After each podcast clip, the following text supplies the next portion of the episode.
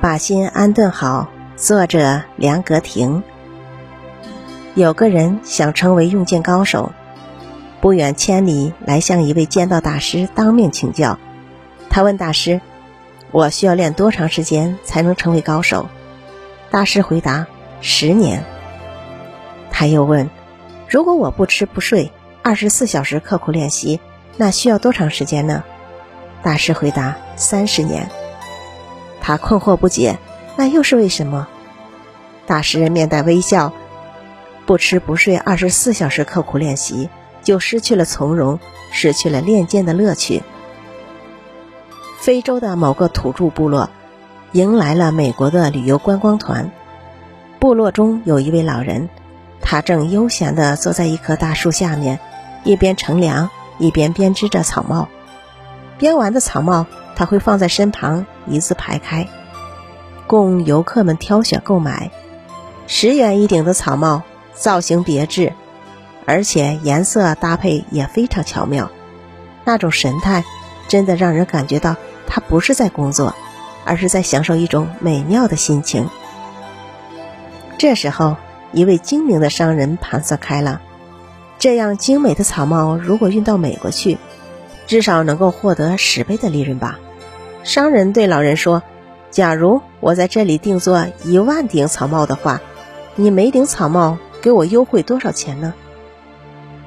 他本以为老人一定会高兴万分，可没想到老人却皱着眉头说：“这样的话，那就要二十元一顶了。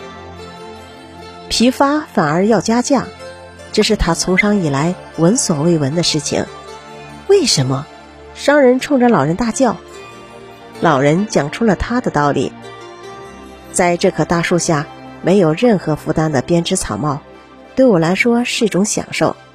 可如果要我编一万顶一模一样的草帽，我就不得不夜以继日的工作，疲惫劳累，失去了从容，失去了快乐。难道你不该多付些我钱吗？一九六零年三月三十一日，马演初。被免除北大校长的职务。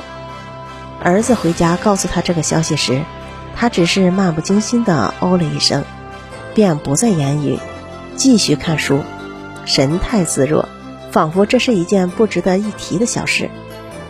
二十年后，北大隆重召开大会，给马演初平反，恢复其名誉，并对他进行高度评价。此时，马老已经九十七岁的老人了。但依然健康清醒。当儿子回来告诉他这一喜讯时，他心不在焉地哦了一声，不置一词，照旧闭目养神，心如止水，从容淡定。二零一二年九月二十一日，国学大师南怀瑾在自己创办的太湖大学堂里安静地去了。中秋前夜，天明月圆。一代国学大师驾鹤远行，他留下的是一片丰收的精神麦田。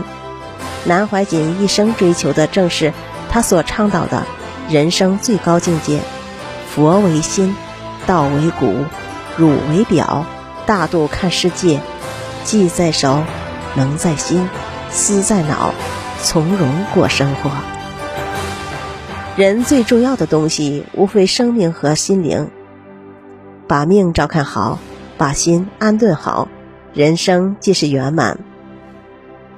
只有把心安顿好，在这喧嚣的尘世，我们才能寻到一片青山绿水、诗意的栖居，清灵的飞扬，荣辱不惊，顺其自然，大度看世界，从容过生活。只有这样，我们才能成为一个快乐的人，才能享受到真正的幸福感。